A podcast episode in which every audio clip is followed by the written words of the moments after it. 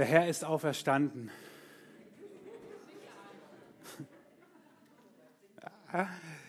Oh, ich habe mich im Feiertag geirrt. Ihr habt es gemerkt. Und trotzdem geht es genau darum heute. Herzlich willkommen zum absolut, und es tut mir überhaupt nicht leid, nicht kitschigen Weihnachtsgottesdienst. Denn heute soll es darum gehen, was Weihnachten wirklich ist. Und ich habe den Bogen ein bisschen weit gespannt, ich weiß, aber genau darum soll es heute gehen. Was hat Weihnachten eigentlich mit unserem Leben zu tun, wenn Weihnachten vorbei ist? Schön, dass ihr da seid. Schön, dass ihr den Weg gefunden habt heute Morgen hierher, dass ihr sagt, wir feiern zusammen Weihnachten. Und natürlich geht es auch um Weihnachten, keine Sorge, aber es geht um viel, viel mehr. Es geht nämlich um dein Leben. Fürchtet euch nicht, siehe, ich verkündige euch große Freude, die allem Volk widerfahren wird. Denn euch ist heute der Heiland geboren, welcher ist Christus, der Herr, in der Stadt Davids. Das, was der Engel den Hirten damals gesagt hat in der ersten heiligen Nacht an Weihnachten, das hat ja nur Sinn und Bestand, wenn es auch heute noch gilt und wenn irgendetwas oder irgendjemand dafür bürgt. Und deswegen spannen wir den Bogen heute weiter über die eigentliche Weihnachtsgeschichte äh, weit, weit hinaus. Jesus, danke, dass du hier bist. Danke, dass du versprochen hast, wo Menschen in deinem Namen zusammenkommen, bist du gegenwärtig. Und weil du das bist, vertrauen wir darauf, hoffen es und glauben es, dass du zu uns redest. Danke, dass wir so kommen können, wie wir sind, mit dem, wie wir Weihnachten gefeiert haben, was uns bewegt hat, was uns fröhlich gemacht hat, was auch nicht so gut gelaufen ist, nicht so, wie wir es uns vorgestellt haben. Danke, dass wir dir überhaupt nichts verstecken können, sondern dass du einfach sagst, komm, komm und lass mich zu dir sprechen und in dein Leben hineinwirken. Und genau darum bitten wir dich, dass das in diesem Gottesdienst geschieht. Amen. 24 Mal Weihnachten neu erleben, damit sind wir so durch den Advent gegangen. Und von Anfang an war ein Anliegen dieser Predigtreihe, dass wir wie bei einer Kamera oder bei einem Fotoapparat so aufzoomen, dass wir nicht auf einen Punkt uns fokussieren, sondern den Blick weiten. Und bei Weihnachten kann es ganz schnell passieren, wir richten den Fokus so auf Weihnachten, aufs Kind in der Krippe und die Hirten und die Könige und so weiter. Und das war's. Aber wir wollten von Anfang an aufzoomen und zu schauen, wo ist Weihnachten eigentlich eingebettet. Und deswegen ist das Thema heute so oder die Überschrift über diese Predigt, Weihnachten ist ein Ereignis von Weltgeschichte. Weihnachten ist ein Ereignis von Weltgeschichte. Und in dem Wort Weltgeschichte steckt das Wort Welt und das Wort Geschichte. Das war jetzt wenig überraschend. Ich möchte in einem ersten Teil der Predigt darauf zu sprechen kommen, was hat es mit Geschichte auf sich? Warum ist Weihnachten ein Ereignis von Weltgeschichte? Und ich finde es immer noch komplett faszinierend, auch wenn es für alle, Entschuldigung, Klugscheißer unter uns zwischendrin in der Kalenderberechnung einen Fehler gab äh, und wir uns um sechs Jahre ungefähr verschieben in unserer Zeitrechnung. Aber trotzdem teilt sich unsere gesamte Menschheitsgeschichte und die Berechnung der Zeit der Menschheit in ein Vor Christus und in ein Nach Christus. Und damit ist die Geburt von Jesus gemeint, Weihnachten alle Zeitrechnung, das Jahr 2020, das wir schreiben, das ist das Jahr 2020 nach Christus, also nach der Geburt von Jesus Christus. Und weil es halt in der Berechnung einen Fehler gab, müsste es eigentlich ein Stück vorverschoben sein, aber das spielt jetzt keine Rolle. Wichtig ist die Unterteilung in ein Vor Christus und nach Christus, nicht die großen Könige und Herrscher der Antike und der folgenden Jahre oder auch der, der, äh, der Neuzeit, wenn wir denken an die ganzen Despoten und Diktatoren, die es gab und die es gibt, die würden am liebsten die Weltgeschichte nach sich einteilen. Aber wonach ist sie eingeteilt? Nach Jesus. Und nicht nur das ist faszinierend, sondern es ist faszinierend, dass die Geburt von Jesus und sein Leben, Jesus selbst, schon Jahrtausende vorher prophezeit wurde und in der Bibel vorkommt. Und ich werde euch jetzt gleich eine Grafik einblenden, vor der ihr bitte nicht erschrecken sollt, weil ihr vieles gar nicht lesen sollt. Achtet einfach auf die Farben. Das ist wie beim Comic. Nicht lesen, einfach die Bilder angucken. Denn diese Grafik, die war ganz am Anfang dieses Jahres, Ende Januar, war der letzte Teil unserer Mini-Bibelschule. Jesus, der rote Faden durch die Bibel. Und wen es interessiert, ihr könnt über die Smartphone-App, ist es verlinkt, könnt ihr euch das runterladen. Da gibt es auch noch ein paar weitere Infos, aber die Grafik sieht so aus. Der grüne Bereich ist sozusagen alles, was sich im ersten Teil der Bibel abspielt. Oben über, der, über den roten Balken seht ihr die Zeitrechnung, die beginnt so bei 1400. Ab da ist relativ gesichert, wie wir historisch äh, Dinge berechnen können. Davor ist es recht unsicher. Also die ganzen Erzväter Mose, Abraham, Isaac, Jakob und so weiter spielten sich in einem Zeitraum von gut 2000 Jahren davor noch ab. Aber jetzt seht ihr in diesem ganzen Bereich im dunkelblauen Boxen lauter Namen von Personen, die im Alten Testament vorkommen, auch nicht so wichtig.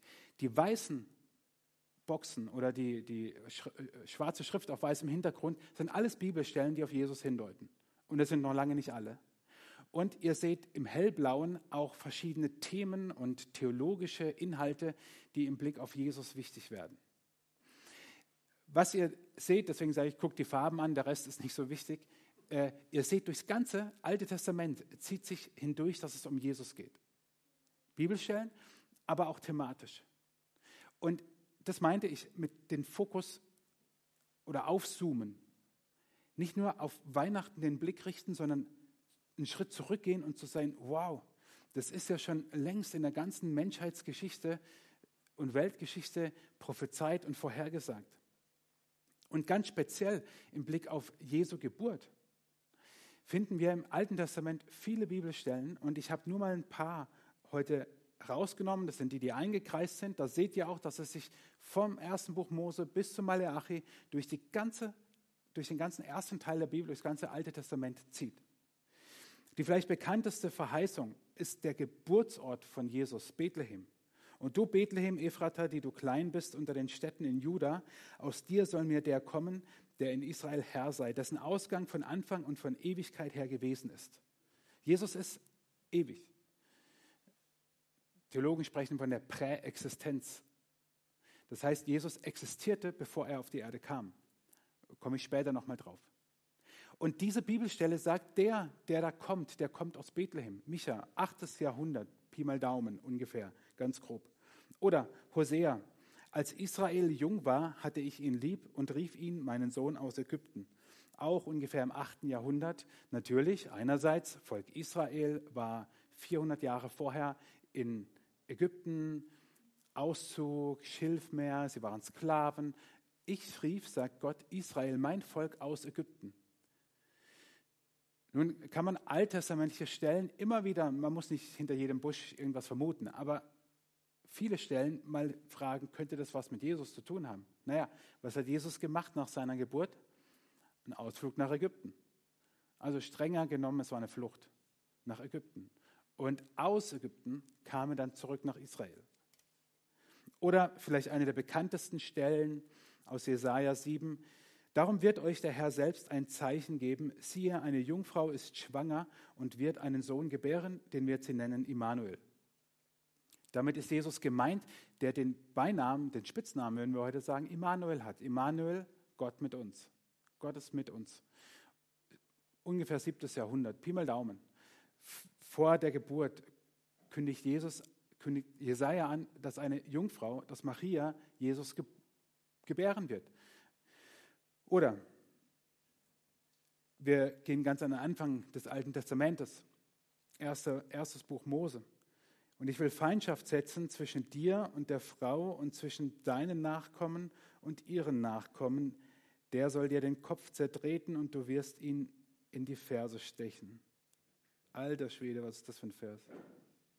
Und ich will Feindschaft setzen zwischen dir und der Frau und zwischen deinen Nachkommen und ihren Nachkommen. Der soll dir den Kopf zertreten und du wirst ihn in die Ferse stechen.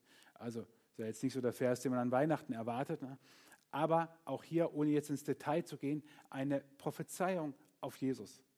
Ganz am Anfang der Bibel. Also, wenn man sich diese Grafik einfach nochmal anschaut, das ist ganz links die Spalte. Erstes Buch Mose, mehrere tausend Jahre bevor Jesus überhaupt geboren wird. Und dann im letzten Buch der Bibel, Maleachi, Kapitel 3, siehe, ich will meinen Boten senden, der vor mir her den Weg bereiten soll. Und bald, wird kommen zu seinem Tempel, der Herr, den ihr sucht. Die Juden haben ja sowieso gedacht, geglaubt, dass im Tempel Gott wohnt, dass dort Gottes Gegenwart ist. Aber Malachi sagt, bald wird kommen, bald wird der kommen, den ihr sucht. Bald wird er kommen. Ungefähr 400 Jahre, bevor Jesus geboren wurde. Durch das Alte Testament, durch den ersten Teil, zieht sich das hindurch, dass die Menschen, ich habe es mal so gesagt, über die Jahrhunderte warteten Menschen auf die Bescherung. Also wenn eure Kids mal wieder unruhig werden nächstes Jahr an Weihnachten, dann sagst du, Mensch, entspann dich, Israel musste ein paar hundert Jahre warten, jetzt hältst du es auch noch ein paar Stunden aus.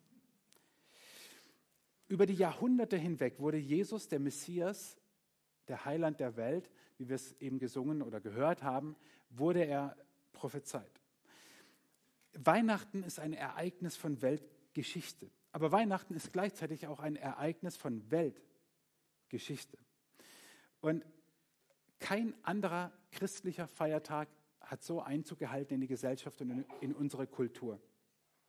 Es gibt einen Satz, den haben wir in den letzten Wochen immer wieder gehört in unterschiedlicher Form. Corona nimmt uns vieles, aber nicht Weihnachten. Und was hat unsere Gesellschaft darauf hingefiebert auf dieses Weihnachtsfest? Anfangs fand ich das noch ziemlich cool und dachte, wow, Weihnachten ist voll in den Medien, voll präsent. Alle reden über Weihnachten. Klar, es geht den Leuten nur darum, mit wie vielen anderen ich mich vollsaufen und vollfressen kann. Aber immerhin ist Weihnachten in den Medien. Mit der Zeit habe ich gemerkt, okay, den Leuten, die wissen gar nicht, warum wir Weihnachten feiern. Es war unsere Bundeskanzlerin, die dann mal bei einer Pressekonferenz gesagt hat, was wir an Weihnachten eigentlich feiern. Woraufhin sofort kritische Rückfragen, ich sage jetzt nicht äh, von welchem Medium, weil es mich überrascht hat, dass es eins der öffentlich-rechtlichen war, äh, die Rückfrage kam, dass man das ja so gar nicht mehr sagen könnte, dass Weihnachten ein christliches Fest wäre. Vor einigen Tagen habe ich in Deutschlandfunk eine interessante Reportage gehört über den äh, Deutschen Humanistenverband. Dort haben sie die, ich weiß nicht, wie man es nennt, Präsidentin, Vorsitzende interviewt und ein Gespräch mit ihr geführt. Wie feiern eigentlich Humanisten, von Haus aus Atheisten oder zumindest Agnostiker, aber definitiv keine Christen, Weihnachten? Und es war schon faszinierend zu sehen, wie sie sich verbiegen musste, um klarzumachen, dass Weihnachten kein christliches Fest ist. So, was ich damit sagen will, ist, dass das ja alles nicht schlimm ist. Ich will hier auch niemanden in die Pfanne hauen. Ich will damit nur deutlich machen, dass Weihnachten ein Ereignis von Weltgeschichte ist. Das passiert nicht mit Ostern, nicht mit Pfingsten, für unsere katholischen Freunde auch nicht mit frohen Leichnam. Das passiert nur mit Weihnachten. Kein anderes christliches Fest ist so in der Kultur, in unserer Gesellschaft verankert wie Weihnachten. Weihnachten ist und bleibt die umsatzstärkste Zeit in Handel und Wirtschaft. Hat sich dieses Jahr halt auf Online verlegt. Weihnachten ist gleichzeitig die Zeit, die uns am ärmsten macht. Stellt euch vor, ihr müsstet jeden Monat so viel Geld für Geschenke ausgeben wie an Weihnachten, wie im Dezember. Das kann auch kein Mensch durchhalten. Aber stellt euch das nur mal vor. Wie schröpft Weihnachten unsere Haushaltskasse? Weihnachten macht uns finanziell arm. Gut, der Kreislauf will, dass irgendjemand auch wieder reich wird dadurch, aber uns macht es arm. Gleichzeitig sind Weihnachtslieder ein großartiges Kulturgut, meint man. Ich war an Heiligabend am Vormittag in Stühlingen im Pflegeheim und habe dort einen Gottesdienst gefeiert. Und hatte keine Musiker dabei, habe Musik eingespielt und dachte mir, ja gut, ihr kennt wahrscheinlich den Song Last Christmas. Ja. Jeder, jeden nervt dieser Song, keiner gibt es zu. Und ich habe ihn vor ein paar Tagen vor Weihnachten erst das erste Mal in einer Version gehört, die mir zusagt. Es war nämlich eine Heavy Metal Version. So, habe ich gedacht, damit ins Pflegeheim zu starten, könnte jetzt ein bisschen schwierig sein. Und habe mir überlegt, was hören die Menschen dort für Musik? Und habe mir gedacht, und das meine ich gleich, ich erzähle das jetzt ein bisschen suffisant, aber ich meine es nicht, nicht wertend. Die hören ja nicht meine Musik. Ja? Menschen in dem Alter hören dann eher so Volksmusik, Schlagermusik. Okay, also was mache ich? Ich gucke bei iTunes, gibt es vielleicht irgendwie schöne Versionen von Weihnachtsliedern? Und siehe da, wir haben den Auftakt des Gottesdienstes mit Herbei, O ihr Gläubigen, von den Fischerchören gemacht und endeten den Gottesdienst mit Odo Fröhliche von Helene Fischer. Beide Songs sind wieder runter von meinem iPhone. Was ich aber damit sagen will, ist, als ich dann gesucht habe, es gibt kaum einen Künstler, der kein Weihnachtsalbum hat. Warum? Weil sie genau wissen, hey, die Leute, die wollen Weihnachtslieder hören, ich mache ein Weihnachtsalbum, dann kaufen sie mein Weihnachtsalbum, weil die wollen, dass mein Star XY, mein Lieblingssänger, meine Lieblingsband, ich will von denen, geht mir übrigens genauso, ich will von denen mal Weihnachtslieder hören. Und Weihnachtslieder mit einer richtig fetten E-Gitarre, Bass und Schlagzeug klingen einfach richtig gut. Das, äh, ich höre jetzt auf.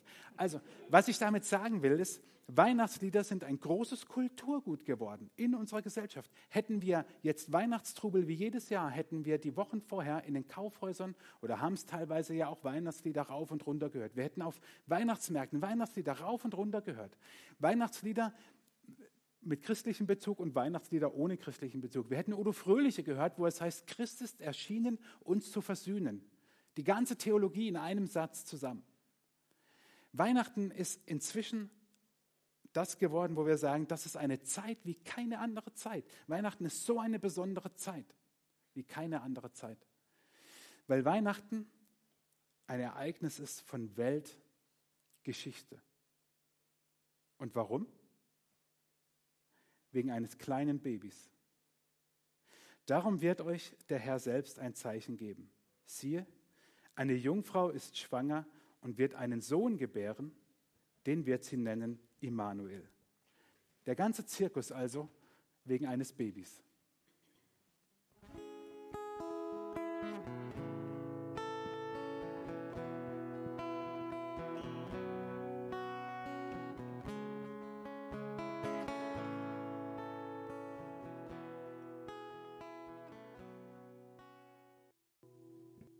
Zwei Wochen ungefähr werdet ihr das tun, was ich hier gerade tue. Ihr werdet eure Weihnachtsdeko abräumen.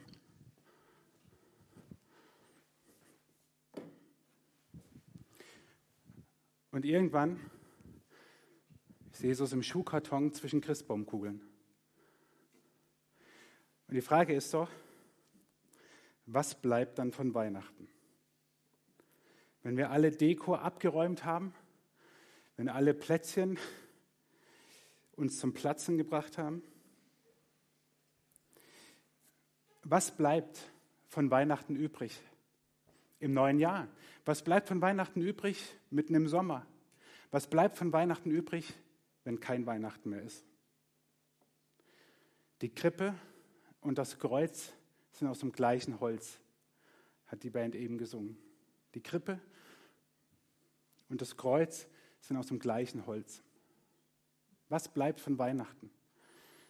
Der holde Knabe im lockigen Haar oder doch etwas anderes?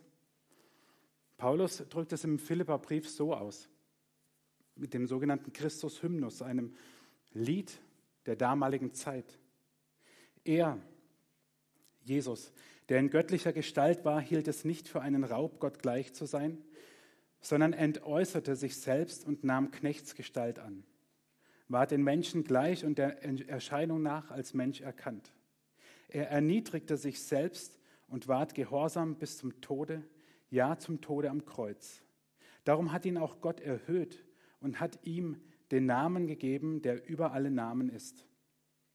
Ich habe diese Übersetzung bewusst gewählt, die ist ein bisschen holprig, ist nicht so unser Deutsch, ich weiß, aber ich finde den Anfang so faszinierend, weil er ziemlich gut trifft, was im Griechischen steht. Er, Jesus, entäußerte sich selbst und hielt es nicht für einen Raub, Gott gleich zu sein. Damit ist gemeint, Jesus hielt an seiner Göttlichkeit nicht fest wie ein Räuber an seiner Beute und klammert sich daran, meine, sondern er sagt, okay, er entäußert sich wörtlich, er schüttet es aus, er macht sich leer, er kommt und das meinte ich vorhin mit der Präexistenz vom Himmel auf die Erde. Jesus wird zwar auf der Erde geboren, aber existiert hat er schon immer. Und jetzt mal im Ernst. Stellen wir uns für den Moment den Himmel vor. Egal wie du ihn dir vorstellst. Stell ihn dir für einen Moment vor. Dort hat Jesus von Ewigkeit her gelebt und entscheidet sich hierher zu kommen. Ich glaube, wir würden es gerne andersrum machen. Wir würden gerne von hier weg an den Ort, den du dir gerade vorgestellt hast. Aber Jesus geht genau den anderen Weg. er entäußert sich, er leert es aus. Im Griechischen heißt es, er, er schüttet es aus, wie, wie eine Kanne, die ich leer mache. Es ist weg. Und er kommt zu uns. Und er kommt zu uns, warum? Er kommt zu uns, weil sein Weg ihn ans Kreuz führt. Wer am 23. oder 24. hier war, hat gesehen, wie Mr. Joy das mit dem Trick vorgeführt hat. Ich habe ihm dann gesagt, danke, ich werde am zweiten Weihnachtstag darüber predigen und mir hört keiner mehr zu, weil ich das nicht so gut kann wie du. Aber er hat es deutlich gemacht mit diesem Holzklotz, der plötzlich die Trennung durch, durchwunden hat und dann beim, beim Menschen war. Und genau das bleibt von Weihnachten übrig. Diese drei Dinge, dass Jesus sich entäußert, dass er sich erniedrigt und dass er erhöht wird, weil er aufersteht. Und wir stehen immer in der Gefahr, dass wir Weihnachten zu so einem netten Fest machen. Ähm, und ich sage euch, genießt euer Essen und eure Geschenke und die Familie. Wir haben das auch getan. Gestern haben wir Bescherung gemacht und unsere Tochter hat äh, für die PS4 so ein Let's Sing heißt es, so ein Spiel gekriegt, wo man singen muss. Ja. Und ich habe auch mitgemacht. Und dann steht da so, wie viel Prozent gut du bist und so. Und wahrscheinlich hätte das Spiel einen Minusbereich gebraucht oder so äh, für mich. Aber den gab es nicht. Der Maris hat gesagt, als ich angefangen habe mitzusingen, tja, da musste durch, hat sie gesagt, hör auf, das geht kaputt. aber ich muss aber echt sagen, ey, das war echt schräg, was ich da gemacht habe. Ja. Also was ich damit sagen will, ey, wir hatten so viel Spaß damit. Also ich nur für einen kurzen Moment, aber wir haben es wir haben's genossen, auch die Geschenke, auch, auch Lukas. Wisst ihr, also ich, ich bin kein, kein Kostverächter und kein, kein Spaßverderber, überhaupt nicht. Genießt es. Aber bitte behaltet, dass es nicht die wunderschöne Deko ist, nicht die tollen Geschenke, nicht das leckere Essen, was von Weihnachten hoffentlich bleibt, auch nicht die Erinnerung daran. Auch mögen die Geschenke lange halten und nicht kaputt gehen. Aber was bleibt, ist Krippe und Kreuz. Das ist das, ist das was Weihnachten eint. Und mich fasziniert dieser, dieser, dieser Abschnitt aus dem Philipperbrief deswegen so sehr, weil er so verdichtet zum Ausdruck bringt, Jesus hat es doch alles gewusst und er kam trotzdem in diese Welt. Und er kam für dich, weil er, weil er dich so sehr liebt. Und das ist für mich so unbeschreiblich, wo ich denke, wahrscheinlich, weil wir Gott nicht sagen können, wie sehr wir ihn lieben, drücken wir es halt unseren Liebsten aus und beschenken sie. Das ist so unsere, vielleicht unser äh, Ventil, um das loszuwerden. Aber Gott sagt, du bist mir so wertvoll, dass ich für dich auf die Erde komme, meine Gottheit verlasse, um dann sogar am Kreuz zu sterben. Und das ist mir deswegen so wichtig, weil man könnte ja sagen, ja, wenn Jesus auf die Erde kommt, er hätte ja auch die ganze Zeit hier einfach leben können. Dann hätten wir Gott ja auch bei uns gehabt, dann wäre ja alles gut. Nein, wäre es nicht. Denn auch als Jesus leibhaftig auf der Erde war, haben Menschen genug Mist gebaut. So im Kirchensprech Sünde. Also Gott war ihnen egal. Und sie waren in dem Moment, wo Jesus auf der Erde war, nicht erlöst von ihrer Schuld. Nicht. Sie trugen sie immer noch mit sich, obwohl sie vielleicht mit Jesus gegangen sind. Nehmen wir die Jünger, seine Freunde, drei Jahre mit ihm. Von ihrer Schuld waren sie nicht erlöst. Weil sie die ganze Zeit mit Jesus unterwegs waren, waren sie deswegen noch keine guten Menschen. Jesus musste am Kreuz sterben, um stellvertretend das zu nehmen, was uns von Gott trennt. Christ ist erschienen, uns zu versöhnen. Und das hat er getan, deswegen musste das Kreuz sein. Und deswegen können wir nicht sagen, ja gut, Jesus hätte doch die ganze Zeit einfach hier Immanuel, Gott mit uns, einfach heute auch noch da sein. Nein, unsere Schuld wäre nicht weg gewesen. Und das ist das so Schöne, dass für uns das Weihnachten bedeutet, Gott startet diesen Weg, dass er kommt, dass er geht mit uns, dass er am Kreuz stirbt und dass er erhöht wird, dass er ewiges Leben schenkt. Und zwar hat alles für dich die Bedeutung dass er dir vergibt und dir ewiges Leben gibt. Und wir werden gleich ein Lied singen, das auch eins meiner Lieblingsweihnachtslieder ist. Ähm, und es ist eine altertümliche Sprache. Und vorhin im Gottesdienst habe ich gedacht, eigentlich müsste man es so zwei, dreimal hören, allein um, um, zu verstehen, was dort gesungen wird oder, oder, oder verdichtet zur Sprache kommt. Paul Gerhardt drückt es so aus, er sagt, ich stehe an deiner Krippen hier O Jesu, du mein Leben, ich komme, bring und schenke dir, was du mir hast gegeben. Nimm hin mein Geschenk, es ist mein Geist, mein Sinn, mein Herz, mein Seel, mein Mut, nimm alles und lass dir es wohl gefallen. Also Paul Gerhard sagt, ich komme an deine Krippe, Jesus, und alles, was ich habe, alles, was ich bin, das soll dir gehören. Das ist mein Geschenk an dich. Und nutzt doch dieses Lied, was wir gleich hören und auch das Gebet, was ich gleich spreche, um neu Jesus zu sagen, Mensch, danke, dass du für mich in diese Welt gekommen bist und nimm mein Leben, nimm so, so wie ich bin, nimm das hin als ein Geschenk. Ich möchte dir glauben und vertrauen und ich möchte, dass Weihnachten auch weitergeht, auch wenn du dann im Karton im Schrank liegst. Denn die Krippe ohne das Kreuz ist kitschig. Das Kreuz aber ohne die Krippe ist brutal. Das, die Krippe ohne Kreuz bleibt beim holden Knaben im lockigen Haar. Mit reinlichen Windeln. Alle Eltern wissen, es gibt keine reinlichen Windeln. Aber genauso ist das Kreuz ohne die Krippe brutal, weil dann würde nur einer hingerichtet werden. Aber nein, am Kreuz stirbt der, der für uns, Immanuel, Gott mit uns gekommen ist. Deswegen ist die Krippe ohne das Kreuz kitschig aber das, und das Kreuz ohne die Krippe brutal. Und deswegen ist beides so wichtig. Jesus, danke, dass du in diese Welt gekommen bist, dass du in unser Leben gekommen bist, weil du uns liebst. Danke, dass du diesen Weg vom Himmel hier auf die Erde gegangen bist, obwohl du schon wusstest, dass es am Kreuz endet.